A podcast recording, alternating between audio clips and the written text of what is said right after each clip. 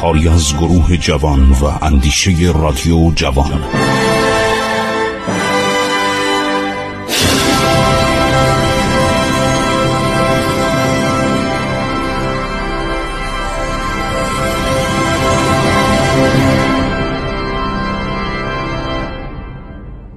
بسم الله الرحمن الرحیم.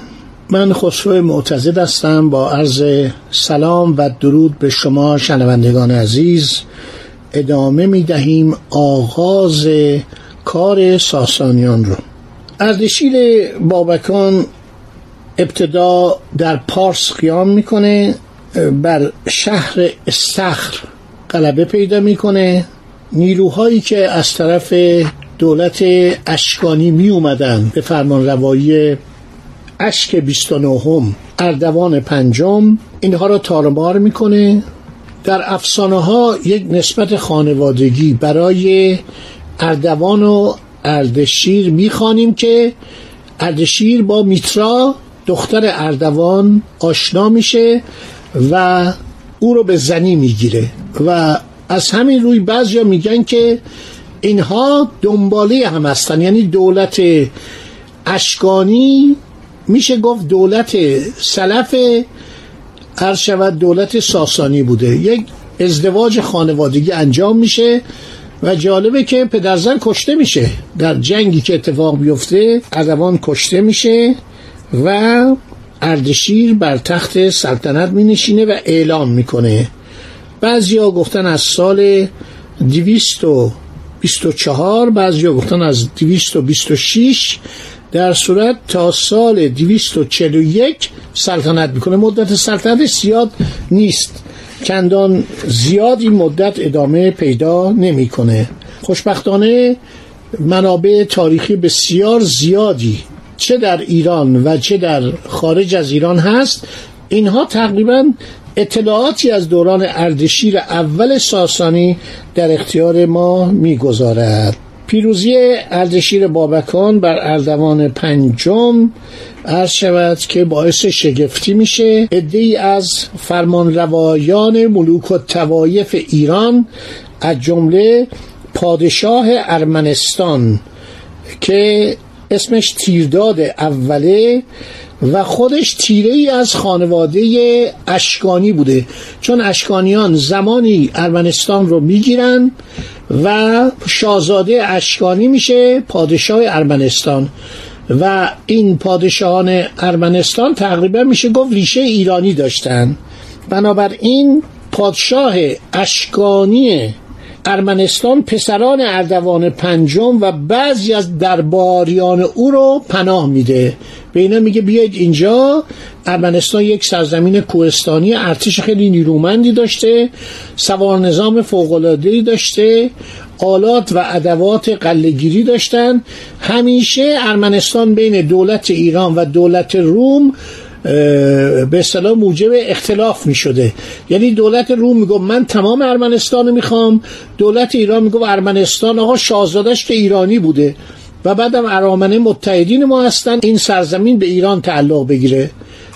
پاستر ماجیان هران پاستر ماجیان تاریخ ارمنستان رو نوشته. اگر دستتون رسید به زبان فارسی ترجمه شده. بخونید بسیار کتاب جالبی هستش. در هر حال خانواده اشکانی که در ارمنستان بودن سعی می‌کنن که علیه دولت ساسانی قیام کنن گرجی ها و آلبانیایی ها آلبانیا کجاست؟ این کشوری نیست که الان در ساحل دریای آدریاتیکه. نه. آلبانی یعنی قفقاز. همین جایی که الان بهش میگن جمهوری آذربایجان اسمش آلبانیا بوده. بعدم میشه اران.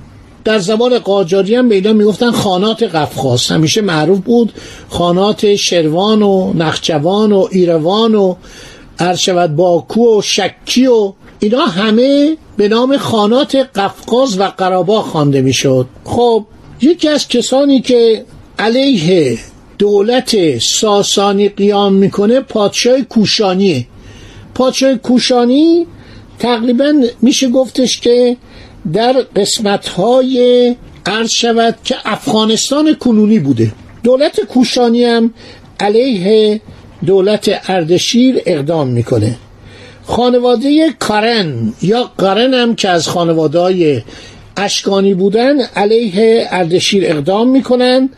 ولی دیگر خاندان های اشکانی چندان مقامتی نمی کنن برای اینکه اصولا دیگه خاندان اشکانیان از زمانی که موزا ملکه رومی به ایران اومد و زمام امور رو به دست گرفت اون خاندان های ویسپوهران یعنی اشرافیت اشکانی چندان علاقه به سلسله اشکانی نشان نمی‌داد.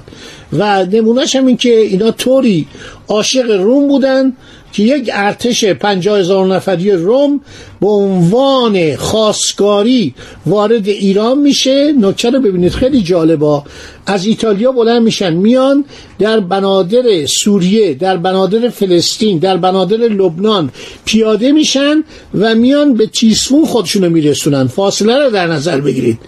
پنجاه هزار سرباز به عنوان خواستگاری امپراتور کاراکالا. بعد بیان شروع به قتل عام ایرانی ها می‌کنن. این بود که دیگه زیاد دولت اشکانی مرتوجه خودشون هم نبود. و این بود که براشون زیاد مهم نبود. مخصوصا یک شاهزاده خانوم اشکانی همسر شاهنشاه جدید یعنی اردشیر بابکان بود.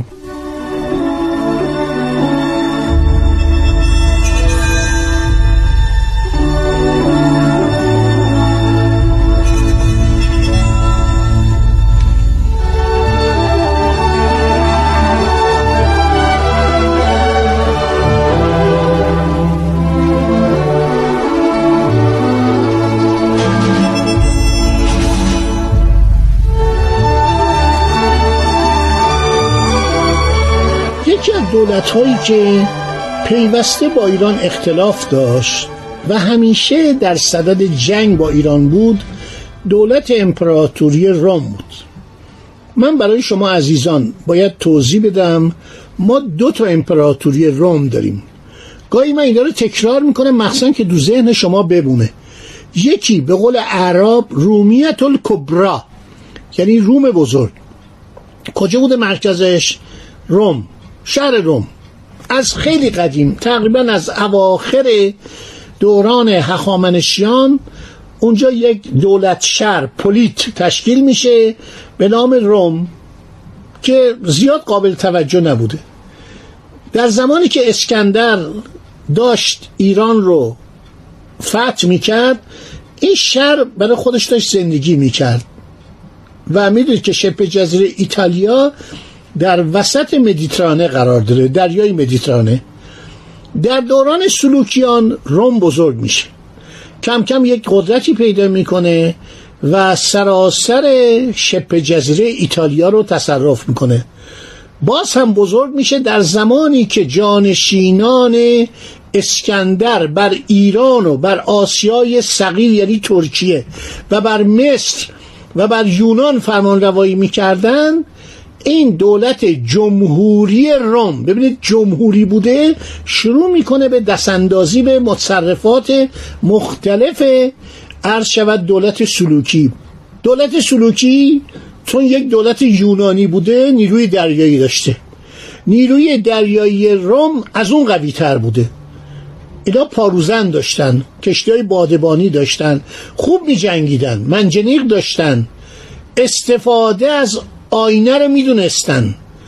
یعنی می اومدن با آینه اشعه خورشید رو منعکس می‌کردن رو بادبان کشتی های دشمن و آتش میکشیدن. روبیا مردمان کمی نبودن. من الان یک کتاب جدید جلوی من از خارج اومده در حدود 250 صفحه درباره روم نوشته. یک کتاب دیگه است به نام هاملین هیستوری یک جلش درباره رومه. اصلا آدم تعجب می‌کنه. تمام مجسمه ها تمام نقاشی ها تمام آثار سر جای خودش. دولت روم کبیر دولت روم بزرگ که مرکزش شهر روم بود معاصر با دولت سلوکی بعدم با دولت اشکانیان و با دولت ساسانی. از سال 330 میلادی یه دولت دیگه با ایران همسایه میشه به نام دولت روم شرقی. رومیت و سقرا. یا دولت بیزانس. چرا میگم بیزانس؟ برای که یه شهری بوده بین آسیا و اروپا به نام بیزانس. همین جایی که الان مردم میگن بهش استانبول. خب حالا دولت ساسانی بعد از مدتی یعنی در سال 222 که تشکیل میشه تا سال 330 با دولت روم کبیر سر کار داره. روم از بس بزرگ شده بود تقسیم میشه به دو قسمت. روم شرقی روم غربی.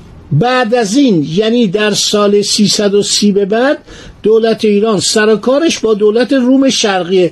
دولت روم غربی اصلا نابود میشه. به دست اقوام وحشی جرمن ها و اقوام اروپای شرقی که حالا معروف داستانش خیلی معروف و مفصله. بنابراین اهمیت کار دولت اشکانیان و سپس دولت ساسانیان اینه که با یک دولت امپراتوری جهانی سر کار دارن که مرکزش رومه. در حالی که ساسانیان از سال 330 میلادی به بعد با دولت روم شرقی سر کار دارن که مرکزش استانبوله و نزدیکتر به ایران. شما فاصله استانبول رو نگاه کنید تا تهران در نظر بگیرید. ببینید چقدر نزدیک. 1400 کیلومتر تا ایران فاصله داشته. خب دولت روم با ایران چند تا مشکل داشت؟ یکی اینکه می‌گفت ارمنستان مال منه.